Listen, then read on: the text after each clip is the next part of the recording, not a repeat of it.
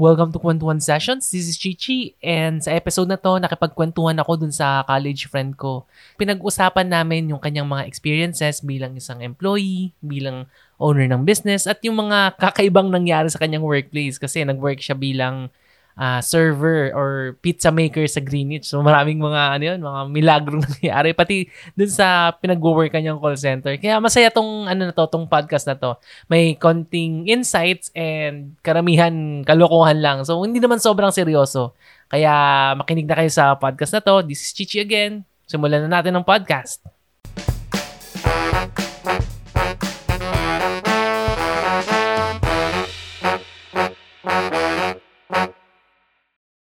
So, ito, ito na yung ating bagong podcast. So, medyo guest na naman natin ang ating ano favorite na guest. So, pangatlo na yata ni, ano, eh, nitong guest natin. So, si Patrick Felizardo.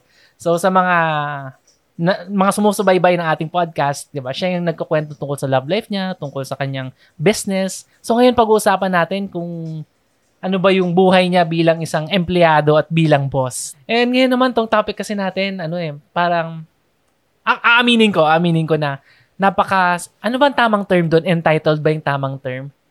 Hmm. Kasi parang feeling, kasi feeling ko masyado kong entitled kasi never pa akong nag-work as an employee.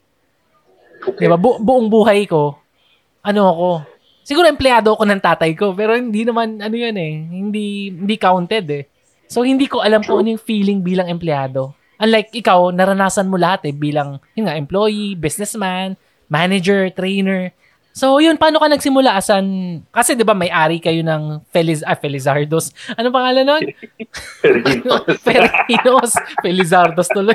Ng Ferinos. So, nag-work, I mean, doon ka ba nag-start na as a businessman or nag, nag ano ka talaga, nag-work ka talaga sa iba? So, correct ka dun. Um, nag, well, masasabi natin nag-start ako kay Ferinos. Um, Mm. Background lang, si Ferinos kasi it's a business ng mother side ko na Mm. owned ng lolo ko. So, maraming branch in Baclaran, um, Gilmore, Makati, just to name a few. Mm-mm. So, nung siguro una kong exposure as a employee, no? Um, when I was 10 years old, kasi um, every Wednesday, maraming tao sa Baclaran. And talagang dinudumo. sa Baclaran, di ba taga ano ka Yes. pa? Antipolo? Uh, Tama ba? back then, nung 10 years old, ano pa lang kami, sa Marikina pa kami nakatira. Pero Marikina, kasi, tapos Baclaran. Yes. Wow. the, the store is in Baclaran. Kasi malakas, yung Baclaran Church, ay grabe Mm. kung tatayo ka ng, ng tindahan doon. Kahit anong ibenta mo, patok. Mapapagkain, damit, or or even kahit ano. Uh, definitely mabebenta yan. Kasi, and this was the early, ano ah, late 80s to early 90s. Mm-mm. Bago naglabasan yung mga SM Mega Mall and other stuff. So yun ang ano talaga, puntahan ng mga people for, for before the Green Hills pa yan. Um, um, ayun, so meron kaming tindahan doon. It's it's um ang itsura niya para siyang turo-turo, no? So the chairs are outside. And um, aside from bibingka, meron din mga ah, nagdagdag din kami ng mga other food doon like yung mekanin, ganun, siguro four or five sets of different ulam ah, per day. Tapos doon ako na-assign. So every Wednesday, doon ako in-assign sa may um, sa may soft drinks. Now, back in the 80s, 90s, ang soft drinks pa noon, di ba, yung bottle top, yung, Yung- bubuksan mo pa na parang beer ngayon. Oo. Yung parang Diba? sexy So, na bote, yung ba yun? Oo, Yung yung, sexy sexy, pa na yung bote. So, yes. So, um, ang task ko doon is magbukas ng ano ng mga coke at ibigay lagyan, lagyan ng ano lagyan ng ah, ng straw and then bigay kay customer. So, ang duty ko again I was 10 years old. Ah, ang duty ko starts in the afternoon kasi hanggang 2 AM yung ano eh yung ah, yung yung store hours kasi nga to take advantage of the simbahan. Ah, ang huling ano kasi ng simbahan mga around 11 PM yun na yung last mass.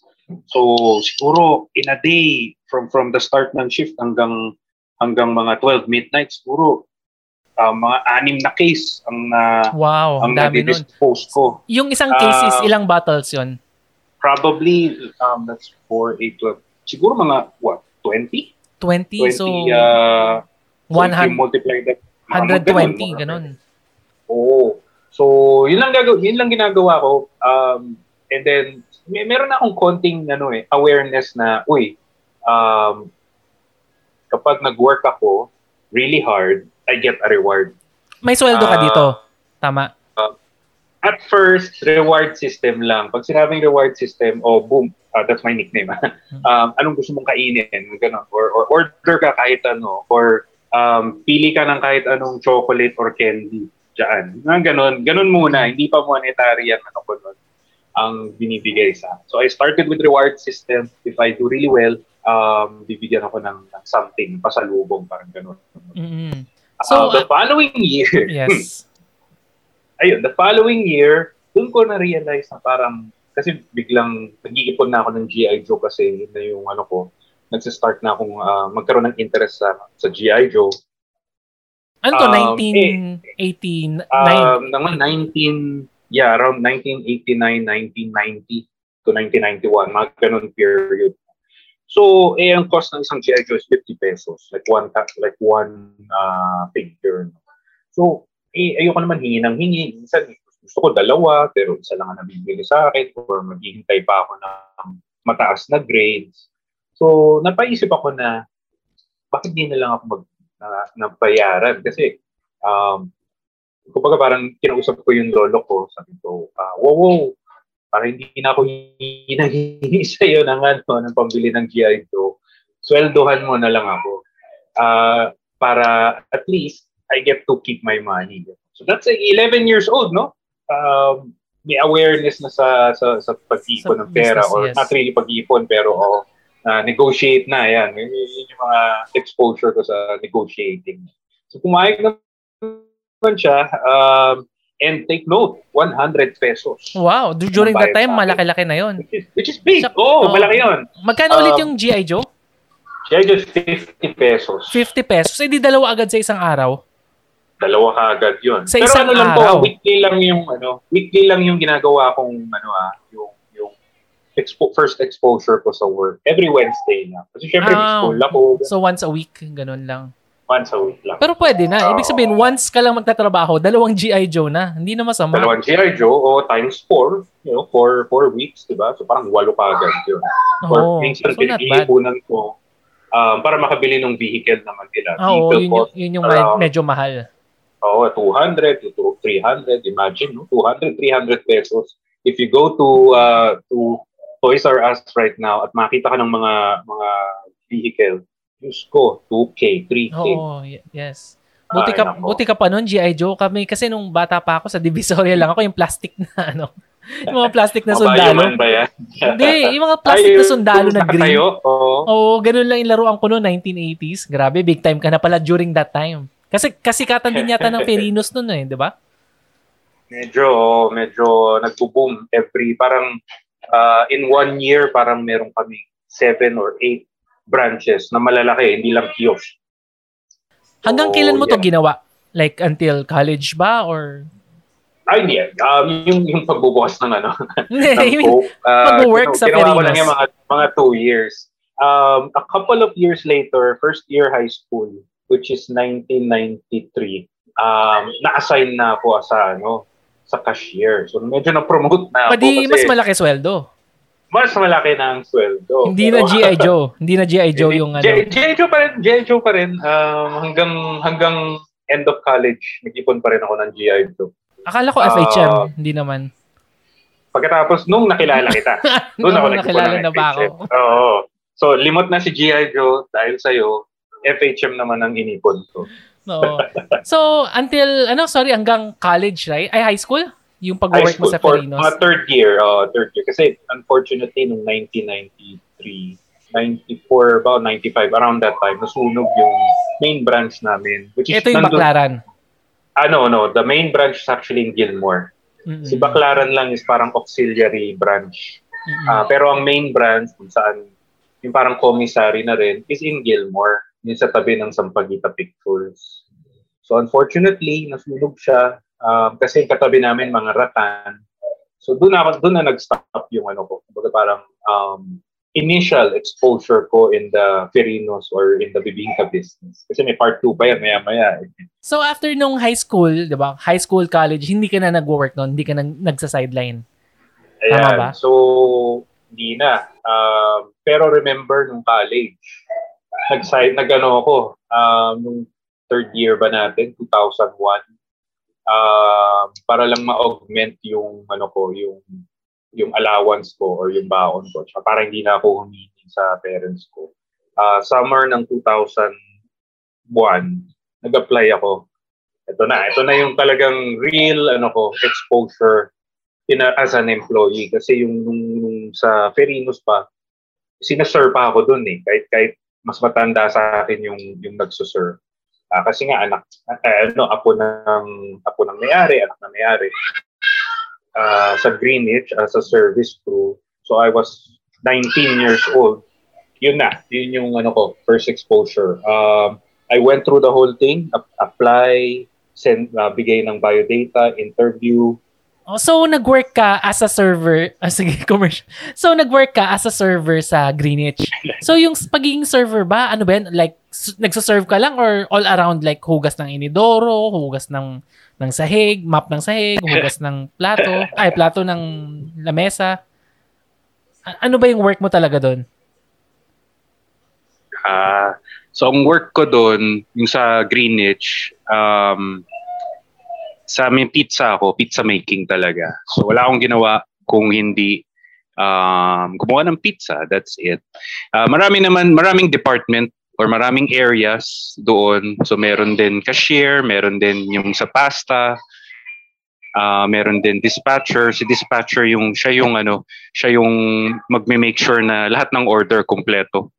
Uh, and eventually yung sa may ano rin sa um, dining area which is a very, very ano, difficult task talaga. So ako, all throughout, six months lang to. Eh. Wala, wala naman, um, hindi naman to parang contract. Uh, this is just contractual. So for the whole six months, um, ang task ko lang is is mag ano ng pizza.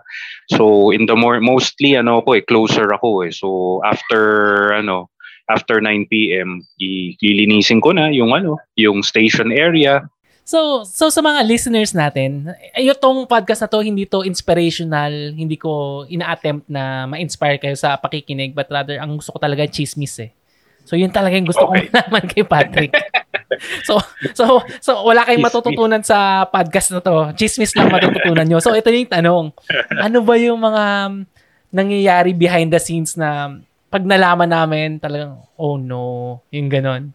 Meron ba mga ganon na instances? Ah, okay. Like nahuhulog na ingredients na pinupulot sa sahig. Ganyan. Ah, uh, uh, oh my God. Talaga ba sabihin ko to?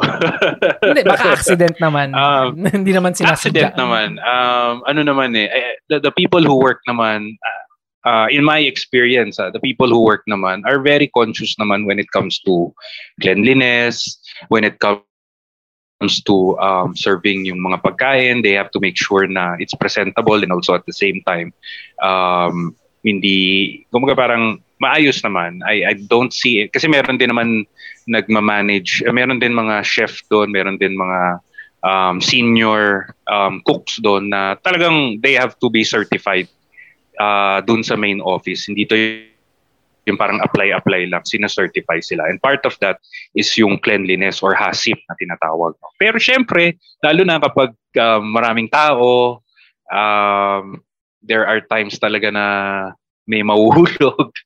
Uh, like one time sa pizza, um, kasi ang ang isang area doon sa pizza station is ang gagawin lang niya, imamasa lang niya yung ano, yung dough tapos lalagyan ng sauce at cheese yun yung pinaka tinatawag natin na basic no um so ang task niya is pupunuin niya lahat ng tray there's like about 20 trays na pwede kang maglagay ng dalawang large na pizza or anim na maliliit na pizza.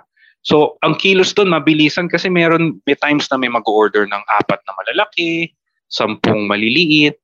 Eh, ikaw lang mag-isang nagpe-prepare nun versus apat na naglalagay ng mga ingredients. So you really have to be fast. Mm-hmm. Now, ang nangyari sa akin, because dahil nagmamadali ako, um, nahulog ko. Mm-hmm. Uh, mali yung pagkalagay ko ng so nagawa ko na yung pizza ano pizza dough uh, isushoot ko na dun sa ano dun sa tray eh sa sobrang lakas ko dahil uh, nagmamadali nga lumipad yung pizza Isang pizza lang to, hindi Uma- naman apat. Dalawa, Ah, ah, dalaw. Dalawang malalaking pizza. Mm-mm. Um, So nakita nilang lahat eh, yan. ah, I think yung mga sa station ko lang dahil sobrang busy, hindi nakita ng manager to, Mm. hindi nakita ng ah, hindi nakita ng ah, ng other staff. Pero kasi nga pending na pending kami, ang dami na namin pizza na pending. So ang ginawa ko, kinuha ko 'yun, ah, dinust ko ng konti. Um, hindi naman siya totally nahulog ng matagal ah. Tumama lang sa ano, tumama lang sa floor pero nakuha ko naman kaagad. And pinalitan ko na lang yung sauce, kinrape off ko yung sauce, tsaka kung ano man konting dumi. Um, and then, Teka, inayos ko ulit. Konting Hmm. dumi. Ibig sabihin nun, like, yung floor nyo medyo maputik. Ganun ba? Or, Ah, hindi, hindi, hindi naman maputik. Malinis Um, naman. yung the normal floor lang. Ah, Hmm. yung kumbaga parang sa bahay na na dumi. Hindi naman ganun kadumi, pero um, mo- meron konti. Oo. Oo, meron konti. So meron konti tapos uh, konting dinust off ko na lang tapos um, nilagyan ko na lang ng sauce pantakip. Mm-mm. So ginamit namin siya kasi nga behind na behind na kami nagagalit na yung boss namin.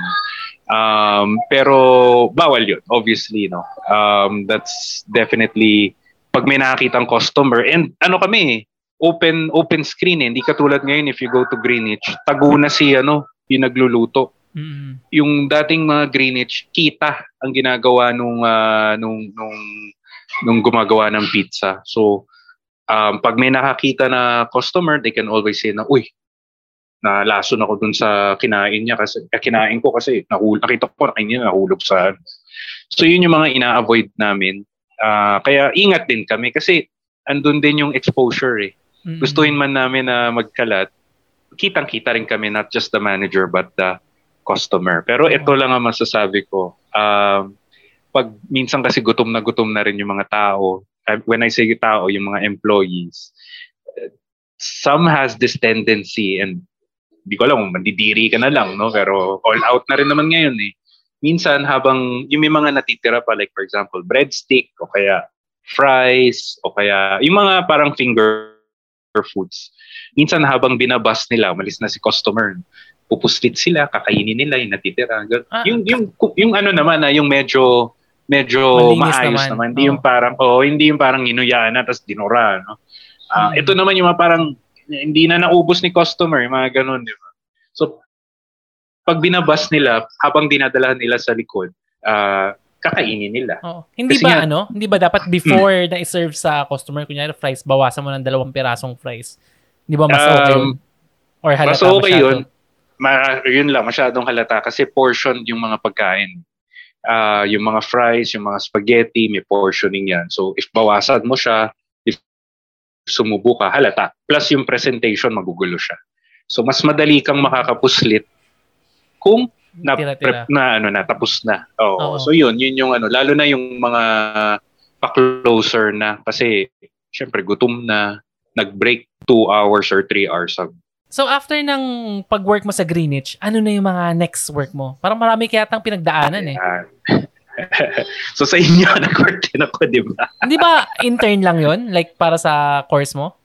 Oh, intern and uh, also at the same time parang sideline. So after ng hotel, bumalik ako ng school or um or tinapos ko na yung ano ko, yung yung course ko. And then HRM pa rin to, right? HRM, oo, Oo. sa ABE. Biglang may nagbukas ng call center sa amin. As in like in front of our school, yung yung school ko. Mm. Uh, um, which is si Teletech. So sinubukan ko kasi Sa- saan to? ah, yung tita Or ko kasi right hand ni? Mayor ano, hmm, sa Kainta. Saan AB? Kainta. Kainta, oo. Kainta muna. Oo, sa Kainta muna siya. So, nagbukas tapos at the same time yung si Mayor Ilagan yung yung parang right hand niya, tit- tita ko. So, may endorsement kagad ako na to apply. So, apply ako. Ah, ito ito yung first call center ko. So, nag-work ka sa call center as ah, normal ah, normal na agent. Tapos, Yes. eventually, syempre, naging trainer ka. Tapos, naging manager. Tama ba yung, ano, yung Mm-mm. pagtaas nun? So, So, hmm, go. may mga ano ka ba? Like, paano ka na-promote ng ganun kabilis? Kasi parang relatively mabilis kang na-promote eh. So, Mhm. kailangan mo bang makipag-yosi, makipag-inuman sa mga higher-ups, mga ganun? Ganun ba, ganun ba nag-work ang isang call center agent? I mean, ganun ba Ah. para ma-promote? Kailangan, kailangan, Two- may two ways yan Sip-sip. eh. yung, yung, yung binanggit mo, that's one way. Um, juwain mo yung ano, uh, yung, yung operations manager, then yeah, you could be promoted. No? And that happens. That's, that's, that's, uh, uh, that's something na hindi, hindi na siya tago eh, hindi na siya tabu eh, na, na meron na promote dahil palakasan, meron na promote kasi boyfriend or girlfriend ng ano, ng manager. Pinopromote nila yung type nila. Ah, minsan wala naman talagang skills, pero dahil gwapo, eye candy, they promote that person. hindi So that's- nagiging predatory yung dating? Like, kunyari, manager ako. Tapos may agent akong maganda, sexy. Diba? Sabihin ko, gusto mo Mm. bang ma-promote? As long as, you know what, yung ganun. Oo. Nangyayari ba yun? it it does. Um, I I I can attest that it does. Uy, pero hindi ko ginagawa 'yun, ah. Hindi, yun nga sana next Ah. na question ko sa'yo. Bilang manager. Ay, ay, ganun ba? Di ba? Hindi, sagot, I mean- sagutin ko muna yon. Um, it does happen. It's frowned upon, meaning bawal. Or hindi naman bawal, pero hindi tinotolerate ng management. Pero nangyayari. Um, talamak talaga ang supervisor tsaka employee relationship. Minsan nga married pa eh. Sorry, merong Married. married, like like both these people are married or in a relationship pero nagjojowaan pa rin. Kasi bakit? Um, ilang oras nagtatrabaho si ano doon, si agent tsaka si supervisor. Minimum in a day, 9 hours. Possibly 10 or 11 pag may OT. 5 days a week. Tapos may team building pa yan pagkatapos. Or meron pang mga sports activity on weekends. Yung exposure nila sa isa't isa, yung made-develop talaga. Mm. yung relationship ano pa nila. yun, diba? Hmm. May inuman after work. Yun, Parang napaka-normal exactly. nun. Exactly, that's the team building. Mga overnight, nako, idol. Um, mantakin mo na after that overnight, may magjowa na, sigurado. Tapos, share ko lang yung sinasabi mong predator.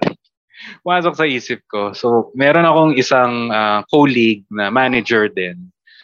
Ah, ang trabaho niya is to do final interview. So, ako yung initial interview, um, ako yung sa voice assessment, titignan ko kung mahusay, kung, ma- kung marunong mag, ano, mag-explain, magsalita. ano. Tapos papasa ko sa kanya, um, lalaki to, lalaki. Papasa ko sa kanya para sa operational interview. Tatanong niya, o okay ka lang ba ang oras mo ganito? Okay ka lang ba sa shifting? Okay ka lang ba na ang rest day mo putol? Mga ganun.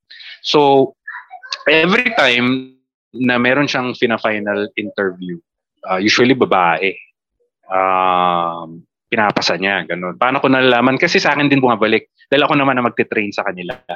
Now, there was this one time na nagte-training kami. Dalawa, may dalawang girls doon na may itsura.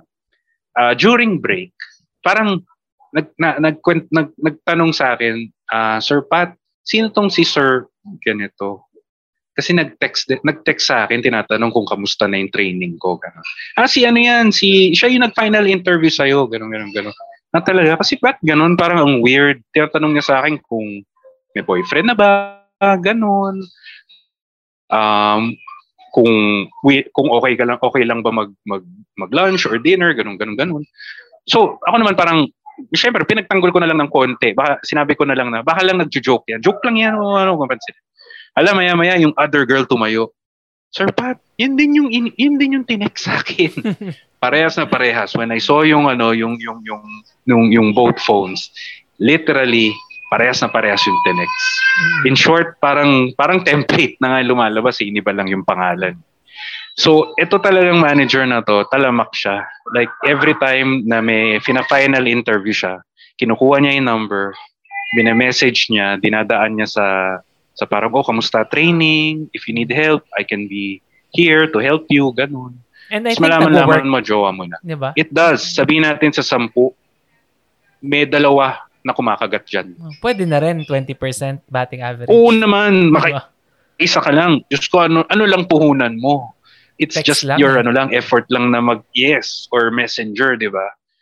Um, sadly, majority rin ng mga ano natin, mga nag apply eh medyo um, either hindi pa sila exposed sa ganyan, no ngayon lang nila na discover na ay may mga tao palang ganoon uh, ang masaklap pa doon manager kumbaga parang you trust that person no others naman talagang they're looking for ano talaga for people like that meron talagang ganoon yung yung mga tipong uh, flirty talagang ang purpose nila aside from going to work eh makahanap ng jowa mm-hmm. so wala na siya ngayon yung manager na yon he actually um, was transferred. Pero grabe ang chismis sa kanya kasi eventually it will ano eh, magkakaalaman din eh.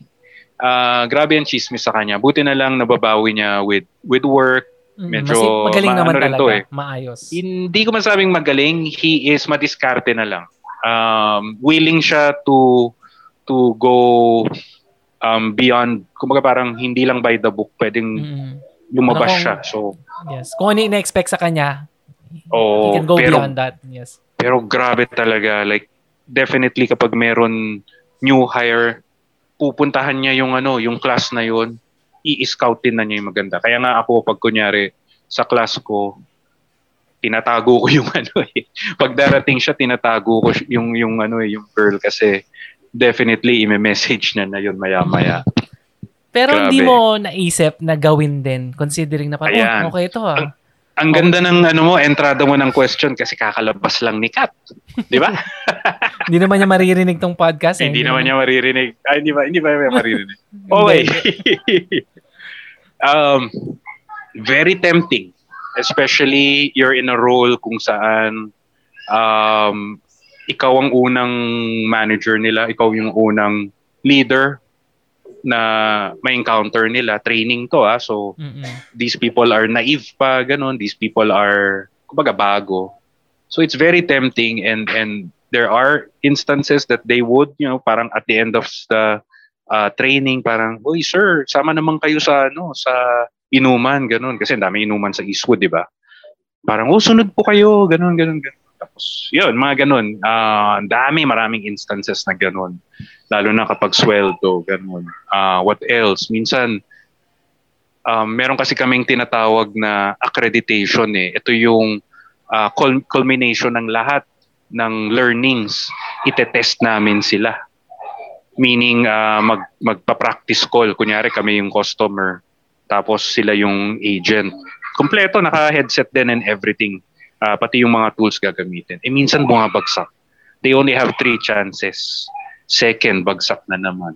Third, kapag bumagsak, i-endorse na kita kay HR, hahanapan ka na nila ng ibang trabaho. Mm-hmm. May iba talaga um, nagmamakaawa kasi breadwinner sa family, ganun. Uh, may iba naman, may sakit, yung magulang. So, ayun, pero mm-hmm. it's tempting kasi meron din talagang mga girls at kung hindi lang talaga matatag yung loob mo, eh magi-give in ka. Kasi, mm. so, so question, eh. ang question ko doon, like, di ba, um, kailangan nila ng trabaho, breadwinner, may sakit. So, ano yung ginagawa oh. nila sa'yo? Pa- paano sila nagpapakita na, sir, baka pwedeng pag-usapan, yung mga ganun? Oh, paano straight nila up, ginagawa? They tell you, um, ayun, i- i- hihintayin nilang umalis muna yung mga tao, no? And then, um, lalapitan ka nila, sabihin, sir, pwede ka ba kahit ang makausap uh, one-on-one, gano'n. Pero are you asking kung ano yung conversation, kung paano, oh, ganun ba? Y- yes, syempre, medyo nakakahiya yun eh.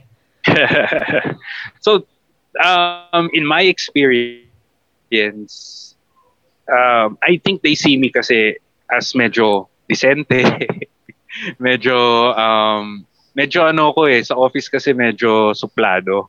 Yun ang mm. dating ko.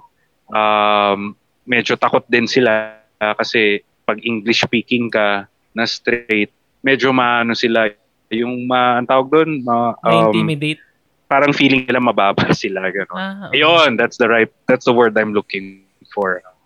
So na-intimidate sila. So mostly ang nag-a-approach sa akin parang nagmamakaawa. Mostly it's nagmamakaawa mostly they would tell stories. Magiiyakan talaga. Definitely, lahat ng conversation ko um, one-on-one with people who are begging for their jobs and ended up crying. Kasi talagang, pati ako minsan naiiyak na rin ako pero throughout the years naman hid na rin ako eh. Uh, nung mga unang start ko, yun, naiiyak na rin ako. Tuloy, pinapasa ko. Tapos ako rin magsisisi. No? Sa call center, bilang employee or bilang boss, ano yung pinaka pinaka kakaibang experience na na-experience mo doon? Yung talagang masyashock kami. Um, scandalous.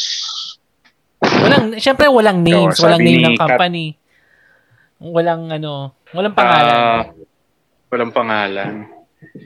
Shoot. Common kasi lahat eh. Um, scandalous. Hmm. Well, may kilala ko na ano. Okay lang ba na hindi sa akin nangyari? oh, sige, sige. Basta sa work, hindi sa akin na. Work ko naman. Kasi wala. Ano ko dito eh. Uh, Masyado kaya tang uptight may... dyan eh. Hindi ba masyado kong seryoso? Actually, yun nga, yun ang problema rin. Masyado kong ganun. Kasi ganun yung character ko dun eh. Parang uh, medyo suplado. Kaya siguro walang malapit.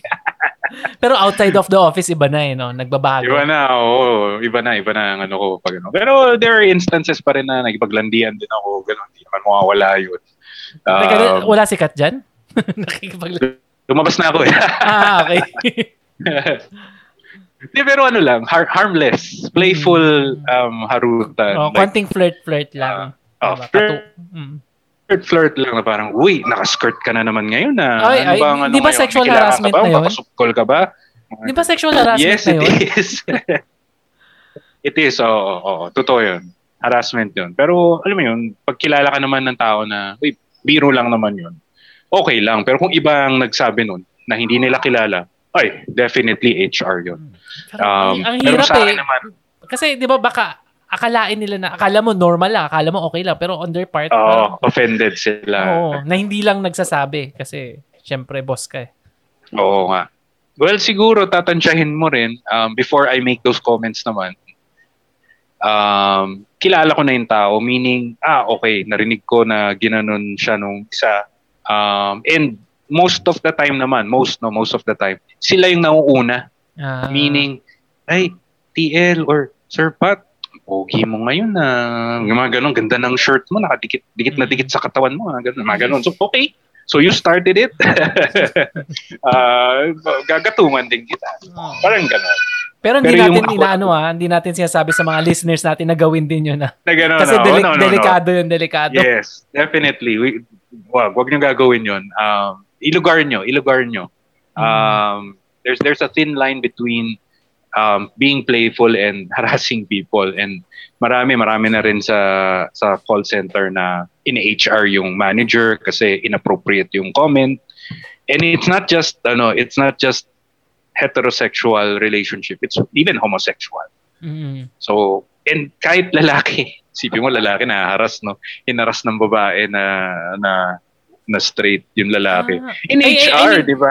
y- yung manager na babae, inaccuse, yes. inaccuse ng sexual harassment ng lalaking employee. Inaras niya. Wow. Oo. Oh, yes. Nangyayari that, that pala yun? Oo. Ang BPO diverse. It's diverse and it's huge. Kasi hindi ba parang ano yun, as a guy, parang, ha, na, di ba, hinakas nung manager kong babae. di ba, parang proud pa yung iba eh tura pa, tsaka ano, di ba? O, mm. Iba kasi may asawa na, tapos um, minsan kasi, uh, alam mo, alam mo, ang pinaka-uso dito yung sinusugod. Ayan, ito ang controversial. Ah, mm. Sumusugod yung asawa sa office. There were three instances na na-experience ko. Training ko. We were having our training class. Eh, eh may dalawa dun kasi. Nag, nag, kumaga parang nagkakaroon, nagkakaroon na ng relationship kasi halos after shift, kasama sa lunch. May asawa to ah, um, lalaki tsaka babae, may, may kanya-kanya silang relationship long term. No? May yung anak train, pa nga yung lalaki. Yung, yung trainee mo, yun yung babae o yung lalaki? Parehas, parehas silang trainee. Ah, parehas so, trainee, yes. Parehas trainee, oo. So, every lunch break, kakain, uh, sabay sila, uh, weekend or or Friday afternoon, dahil off kinabukasan, magiinuman, minsan nga nag-OT ako, nakakalabas na ako 8pm, 9pm. Makikita ko nandun pa rin sila. Eh dinismiss ko na sila ng 4pm, di ba? Mm-hmm. So, nagkaroon na ng rumor na one time nag-check-in sila. Um, tapos, na-develop, ganun, ganun, ganun. So, unfortunately, yung lalaki doon, may asawa, nakita ng wife niya.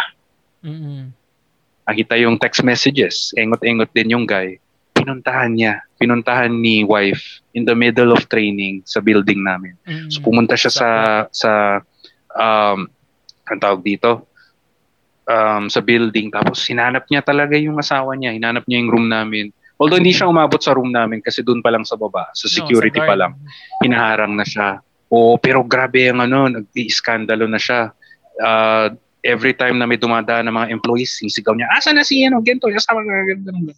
Eh, that person is medyo kilala na. Kasi nga, um, maaga pa lang nanlalandi na. So, sinugod talaga. Tapos, um, di daw aalis siya. Um, finally, buti na lang, di ako na gano. Uh, pumunta dun yung, yung supervisor ko na lang ah para kausapin yung ano kasi nagwawala na nga eh gano. Tapos I think they went to the barangay. Mm. Ah, nagpunta na lang sila ng barangay para ayusin kasi ayo nagwawala na talaga yung ano eh, yung yung girl doon eh. So ayun, ah, maraming instance yun. Meron pa sports fest, nagba-basketball, samantalang nasa sa gilid meron may nag-aaway na ano, yung kabit tsaka yung asawa, yung legal legal asawa sinugod Mhm. and everything. So um it's common and also at the same time amusing. um masarap pagkwentuhan pagdating ng Lunes. Minsan nga yung uh, discussion every Monday morning, no? Instead of o anong expectation natin itong week na to, anong gagawin natin. Hindi, the first 30 minutes, oh, narinig nyo ba yung nangyari nung Sabado? Siya nag-away yung ano, ah, mag, nag-away yung asawa tsaka yung ano, yung, yung mga ganun. So yun yata yung masarap sa office eh, no? yung mga ganyang chismisan. Oo, yung kwentuhan. Yung masarap Oo. audience ka, pero kung ikaw yung involved or or meron kang ano doon, damay ka kasi manage eh, ano ka, TL ka niya or or agent mo siya. So syempre, sasabihin nung nung ah, nung asawa na ikaw leader ka, bakit mo tinotolerate yung ano nila, ginagawa mga ganun, di ba? Parang, teka lang, ah, kung anong ginagawa nila sa labas, o labas na ako doon. Wala akong ginagawang ganun. Sasabihin ng mga listeners natin, itong mga ano, itong mga kalalaking tao nito, si Chichi at si Patrick, napaka-chismoso. Ano ba namang podcast to? Pero di ba, yun yung masarap kwentuhan eh. Pero ang lesson kasi doon, di ba, na wag niyong gagawin, wag niyong gagawin sa office kung may asawa na, wag na. Alam kong mahirap kasi syempre, tama yung nabanggit mo kanina. 10 hours magkasama, may overnight, may Yes. may inuman. Pero Yes. iiwas na lang kung kung kaya. So, Kung ba- balik kaya. tayo Eh, sa... Yun ang term, kung kaya. Kung kaya, yes.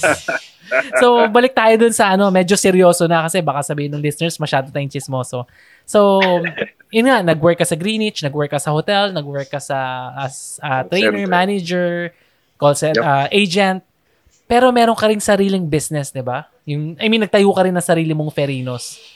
So, Yes. so ang question ko doon, ano sa tingin mong mas worth it? Kasi yun yung ano eh, yun yung ano ngayon eh, parang ar- argument eh. Mas okay bang maging empleyado na safe yung sweldo mo or better na ma- maging business owner? Hmm. Gandang question yan ah. Um, sa akin kasi, when nung nagpatayo ako ng Ferinos or nung kami ni wife ko, no, the original plan was I would still ano, continue working sa office. Samantalang siya yung ma- magmamanage ng business para at least if hindi pumatok yung business, meron pa rin kaming income na pumapasok. Kaso, um, nagkaroon ng mga circumstances na hindi namin na-control. Like number one, she got pregnant and medyo delicate. So, kailangan nasa bahay lang. So, I was forced to resign uh, dun sa company na pinapasukan ko para mag-manage ng business. Ngayon, ang naging problema is hindi ako, I was ill-prepared. Uh, napaka-basic lang ng, ng knowledge ko when it comes to running a business. Um, yes, familiar product kasi bibingka eh. Familiar ako sa product, uh, how it's being made. Pero yung other aspect like marketing, sales, um, inventory, yung problema, yun nga, medyo raw. Hindi ko masabi medyo pala. Raw na raw pa ako. Umaga parang I was banking on the thought na ah, pagdating ng December to, hindi lang, hindi ko lang mababawi or hindi lang ROI to. Ano na to? Income Kita na. na. Yes. Kita na kaagad to. Eh, hindi naman, well, Hindi hindi, naman ganun talaga nangyari kasi, again, hindi ako naging, uh, I, I, what, what I could have done is, yun nga, marketing, sobrang, yung email blast, um, make the store aware, be aware sa buong mall or sa buong area ng Cubao. So there are a lot of things na na hindi ko nagawa. Mm. Um, hence, hindi siya ganun ka kalago of of what I ano what I was hoping for. So um it was a struggle. Um ayun, eventually I had to give it up kasi mas na-prefer ko yung mas na-prefer ko yung office. Hinanap ko ulit yung office work Mm-mm. na every 15th or 30th day may sweldo darating regardless kung kung pumasok ka o hindi. yes, ganun. kung pangit yung performance mo, maganda, pareho Oo. lang eh. Di ba? Oo, 15 is, parang sweldo is sweldo. Yes. Expected meron akong papasok. Hindi yung parang naku, itong araw na to, magkano lang kaya kikitain ko. Naku, 200 lang yung uwi ko. Yung mga Mm. ganun, di ba? Yes, so, yes. that that was ano. Although, uh, ang takeaway ko dun sa nung nag-manage ako ng, or nung nag-manage kami ni Kat ng Ferinos is, uh, nakita ko yung ano talaga, yung behind the scenes. Yung, yung hirap talaga of ano, of uh, managing or or putting up a business. And Mm. if you ask me if ano, if I want to do it again, well, before the pandemic, I wanted to. Um, kasi feeling ko mas medyo equipped na. Kumbaga nung una, OJT yun eh. Yung unang nagtayo kami. parang OJT yun eh. Ah, ngayon parang I feel na with with the years of experience um tsaka knowledge na rin, parang feeling ko I could do better. So, last question. Medyo rehash ng mga previous question ko before. Ah, kung may biglang lalapit sa iyo, agent mo na hihingi sa'yo ng advice, Sir Pat, meron akong bagong business, pero kailangan kong i-give yung all ko. So, isa-sacrifice ko na yung work ko ngayon. So, would you recommend it to him or her na na i-give up yung pagiging agent at mag-start na ng bagong business na, yun nga, i- kailangan So, ibigay mo magre-res- oras. magre-resign siya ganun Oo. dahil magbe-business na lang. At this stage, ah, yung nangyayari ngayon, After pandemic na lang siguro. everything. After pandemic. Ah, after. Business pa rin ba? Ah, or employee? mm. So, well, siyempre, um, bilang leader niya, ah, may right naman ako, no, kahit papaano kasi re-resign na niya ako eh. May right ako na, i- hindi naman i-question, pero okay, sige, let's talk about it. Ang mangyayari is, okay, ah, I get it that you wanna start your own business. Sige, ano, pag-usapan natin. Ah, unang-una, ah, ano ba tong business na to? Paano ka napasok sa ganyan? Um, and then, ano expect mong ROI dito? Uh, is it sufficient? I guess that's the really good word. Sufficient ba to um, sa sa family mo? Meaning yung mga expenses mo, mako-cover ba?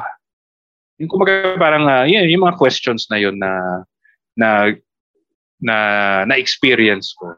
Yun yung maganda eh. ah, may experience ka, di ba? So, you can ask those questions. So, ayun. Um, if he's able to answer it naman in a way na feeling ko magiging okay naman siya, um, then I'd allow him. Sige. I'd, I'd encourage him na, yeah, that's that's a good way. Actually, feeling ko, better pa rin ang business kasi ang business, may chance kang yumaman eh. As an Yes. employee sa call center, I mean, okay naman yung sweldo, stable, pero mahihirapan kang yumaman ng husto. So, mas malaking chance mo sa business. Pero, sobrang hirap mag-business kasi talagang marami kang isusugal. Di ba? Marami kang itataya. May chance na yung itataya mo, mawawala. Unlike sa as an Exactly. employee, stable ka. So, yun yung ano eh, depende sa risk appetite mo.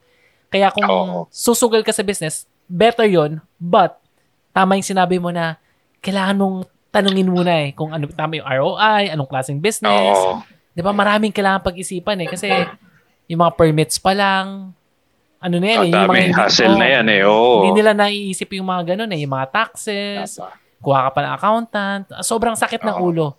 Be, yun nga, better, pero dadaan ka talaga sa ano eh, sa butas ng karayom. Kaya Right. ako nag-agree ako dun sa sinabi mo. Um, ang isa pa dun is, yun nga, forecasting din. Uh, in the event that it doesn't go, ano, it doesn't go well, anong ano mo? What's your plan B? Yes, Kumbaga yes. parang kasi ang mga bills naman at mga expenses hindi yan magsa-stop dahil lang hindi naging successful yung ano mo business mo. So Oo. you also have to think of alternatives Yes. then in case something like this happens. yung first few months ng business, ano talaga yan, palugi yan. So, kailangan mayroon kang buffer. Kasi first few months, di Yes. ka kilala, di ba? Gastos ka ng gastos. So, medyo masakit yung first few months. Kung wala kang pera na buffer, ay, wala, mahangamote ka Wala. talaga doon. Oh, feeling mo unsuccessful na yan no? kasi ang iniisip mo kagad is ay dapat may kinikita na ako day one pala. I, I, that's that's not how it works. Mm Usually, a year or two pa bago ka pa makilala, bago pa magtiwala yung tao sa'yo. Oh, paano mo pa ma-master yung business mo. So, medyo ano rin talaga. Mahirap din talaga. Thank you Yes, sa mga... yes. Actually, yung na-appreciate ko talaga yung mga chismis mo sa work. Yung iba, hindi na. na, Oh, yung mga advice sa business, wala, na wala. Wag, wag na, walang kwenta yun. Ang importante sa akin, yung Oo. mga ano. Chismis, no? At marami pa yan. Diyos. Ba't di mo kinuwento? Sana buong episode, chismis na lang. Eh, kasi naman, ngayon lang bumabalik sa akin. Alam mo yun, sa sobrang tagal na, sa sobrang dami, pag nababanggit ko, biglang, ay, oo nga pala, ito rin, nangyari rin to. Yung mga ganun. So, unless isulat ko lahat, you know, before the the podcast, isulat ko lahat ng naalala ko. Lahat Then, ng yeah, chismis. eh. we prob- oh. Oh, actually, we yan... could probably oh. talk about it more. Actually, yan nga yung goal ko ngayon sa ano eh, sa podcast, sa kwentuhan sessions. Yung kwentuhan lang talaga, chismis. Wala kang, wala kang aral na mapupulot. chismis lang. Pwede bang ganun? Lalayasan tayo ng Pwede mga yun. listeners. Hindi, may, may ano yun, may audience sa ganun yun. Bakit meron si ba? Tulfo? Oo, bakit mahilig ang tao makinig kay Tulfo? Kasi nag-aaway, chismis, di ba? Kabit. Oo. Oo. Kaya sumikat siya. So yung apat na listeners ko, magiging dalawa na lang. Ikaw tsaka si Kat. Ang saklap. Baka mawala pa, baka mawala pa si Kat dahil, May ano ba yan? nag-reveal ako eh. Oo. If you like this podcast, don't forget to hit the subscribe button or follow. And kung gusto nyo kami makausap, pwede nyo kami message sa Kwentuhan Sessions PH sa Facebook and sa Instagram naman sa Kwentuhan Sessions. Yun. So, this is Chichi. Thank you for listening. Bye!